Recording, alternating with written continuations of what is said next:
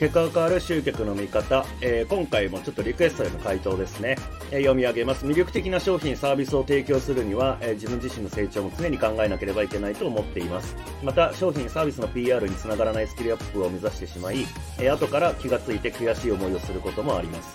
自分自身の成長を目指すときにどのようなところに気をつけた方がいいのかということで、えリクエストをいただきました。えー、まあ、スキルアップですね。えー、まあ、当然ね、えー、何かこう自分のスキルとか、え経験とかそういったものを用いて、え売り上げを作ろうっていうんであれば、まあ、スキルアップをしないとしょうがないですよね。で、特に、えまあ、いわゆるね、知識差ビジネスなんていう風にこういうコンテンツビジネスっていうの言われてたりするんで、まあ、お客さんが持ってる現在の知識と、今自分が持ってる知識と、まあ、そこに乖離、ギャップがあるから、そこが、まあ、ビジネスになるんだよっていうこともあるんで、まあ、やっぱり自分もお客さんと共に成長していかなきゃいけない、成長し続けなきゃいけないっていう、まあ、そういう圧力がかかるビジネスではあるんですよね。そう。まあ、なので、その点についてちょっと聞きたいというところなんですけれども、まあ、これについてはちょっと、そうだな、まあ、3つぐらいに分けて考えられるかなというふうに思っていて、まず1つは必修スキルっていうのがありますよね。ビジネスにおいて売上集客とか売上とかアップしていきたいんだったら、まあ、身につけなきゃいけないよねっていうスキル。まあ、これに関しては、ま、売るスキルですよね。もう、簡単に言うと。例えばセールスコピーのスキルだったりとか、プレゼンテーションのスキル、まあ、こういったところかなというふうに思います。えっ、と、まあ、もちろんその口下手なんでっていうことで、えー、あんまりプレゼンテーションをやらずに、もうライティングだけで頑張るとか、うんと逆にね、書くの苦手なんで、でも喋るの得意だからっていうんで、プレゼンテーションの方でこう磨きをかけていくとか、まあ、その中でどれかに尖らせるっていう考え方はありなんですけども、まあ、何にせよ売るための力っていうのがないと、まあ、集客できない、売れないっていうことがどうしたって起きますよね。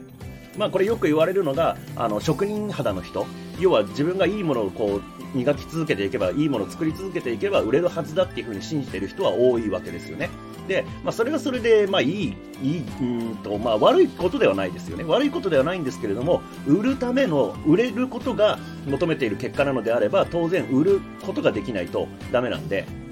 あのやっぱりそういう売上集客ってことを考えると必修スキルになってくるのは売る力、売るスキル、まあ、ここがまず必要かなっていうところですね。で、まあ、それとは別に、あの、スキルを身につけていくとしたらっていうところなんですけども、えーとまあ、まず一つはシナジーですよね。その相乗効果があるかっていうこと。例えば僕がそうだな、このマーケティング系の、えーとスキルを身につけていて、それに新しいスキルとして、うん、今ちょっとね、あのー、これ音声カットでされてると思いますけど、考えてみたんですけど、マーケティングのスキルって多分何にでも、要はこれって売るスキルなんで、あのー、何と掛け合わさってもビジネスになっちゃうなと思ったんで、例示が出てこなかったですね。まあこれはマーケティングは必修スキルだから、要は例えば今、ちょっとね、あの例に出そうかなと思ったのが、例えばゲーム実況をするスキルみたいなものが、こう身についたとして、マーケティングと掛け合わせ合わさっても、あんまり意味ないっすよねって言おうと思ったんですけども、まあ、マーケティングできたら人気者になれそうなんで、あのー、やっぱりこれもシナジーあるなと思って、うんと、そうだな。うん、今いろいろと考えてみたんですけど、いい例が浮かばないですね。まあ、それでちょっと改めてこうね、音声を取りながら言語化していく中で気づいたんですけれども、なんか相乗効果があるスキルを身につけようっていう意識よりも、うん、なんかその身につけたスキル、そして新しく手に入れようと思ってるスキルっていうのが、どうやったら掛け合わさるかっていうのを考えることの方が重要かなって今になってちょっと気づきましたね。この言語化している最中で。なので、シナジーがあるかどうかっていうよりは、その今持ってるスキルと新しくなんか気になって身につけようかなと思ってるスキルっていうのが、どう掛け合わせられるかっていうのを考えるといいかなというふうに思いました。うん、例えばちょっと事例として、例示として考えてたのが、例えば英語を教えてる人がっていうことで考えたんですけど、で、英語と、例えば日本の歴史みたいな教養を身につけたときに、これってでも掛け合わせってできそうですよね。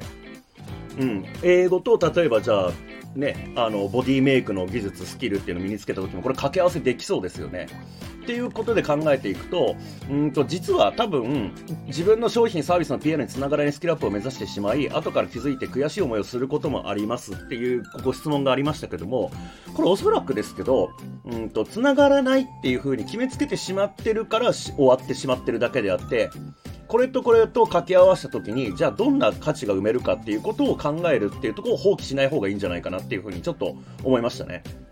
なんか直感的には確かに、えー、っと、これとこれは全く関係ない2つだから掛け合わさないよね、相乗効果生まれないよねっていう風に、ちょっと直感的には思うんですけれども、まあ、よくよく考えてみると、いろいろ掛け合わせていくと、まあ、見せ方とかやり方によってあるよなっていう風に感じたんで、まあ、シナジーがあるかどうかっていうよりは、そこにシナジーを見出すかどうかっていうことが必要なのかなと思います。ちょっとこれ質問でね、回答している最中で、これ台本とか書かないで、一発撮りで喋ってるんで、こんな感じになっちゃいましたけども、そう、必修スキルをまず売らなきゃ、売ることが必要なんで、まあ、売るためのスキルは絶対必要だよねと。それとは別に、えー、何か新しいことを身につけるんであれば、今の自分のビジネス、今の自分のスキルとどう掛け合わせたら、また新しいことができそうかってことを考えるってことは必要かなと。で、あとは、まあ、こういったことをなんか考えて勉強するのってめっちゃだるいじゃないですか。で、あの、やっぱり僕たち人間には知的欲求っていうものがあるんですよね。まあ、これは人によると思います。どのジャンルに、こう、興味があるかっていうのも人によって違うし、うんと、まあ、もしかしたら、あ、まあ、知的欲求を感じない人もいるかもしれませんし、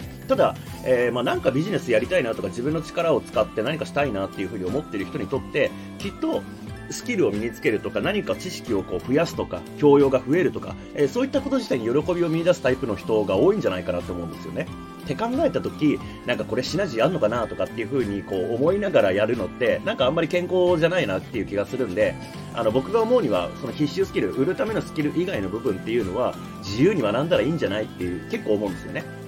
まあ、もちろん自分の専門性についてはあの、ね、日々提供できるものを増やしていかなきゃいけないし、まあ、それが好きできっと専門家やってるんだと思うんでうんとなんかスキルアップを目指すとか、え、より深い知識を手に入れるとかより伝えるなんだろう技術を身につけて、えー、より理解してもらうとか、えー、そういったことを考えていくっていうのは当然専門家として必要だと思うんですけれどもただ、まあ、人間としてね僕たち生活してるわけなんで、えその知的欲求をただ満たして喜ぶっていうのも大切なことだと思うんですよね。まあ、って考えると、なんかあんまりここにね、こう、カチコチで考える方がなんかつまんないなと思いますよね。で、えー、まあ、そういう、なんだろうな、ガチガチで勉強してつまんないっていうよりも、こういうこと勉強して面白かったとか、今最近こういうことに興味あるんですけどっていうことを発信できるような人の方が、なんか魅力あるんじゃないかなっていうふうに、こう喋ってて思いましたね。うん。そう。なので、ちょっとね、途中で、こう、喋りながら、えー、自分の意見とか考えをアウトプットしてね、まとめていきましたけれども、改めてちゃんとまとめると、まず、えー、身につけなきゃいけないスキル、それを商売にするんであれば、売るスキルっていうのは絶対に必須。だから、どういうあなたが専門性を持っていたとしても、それを人に届けるための技術っていうのを身につけなきゃいけないですよね。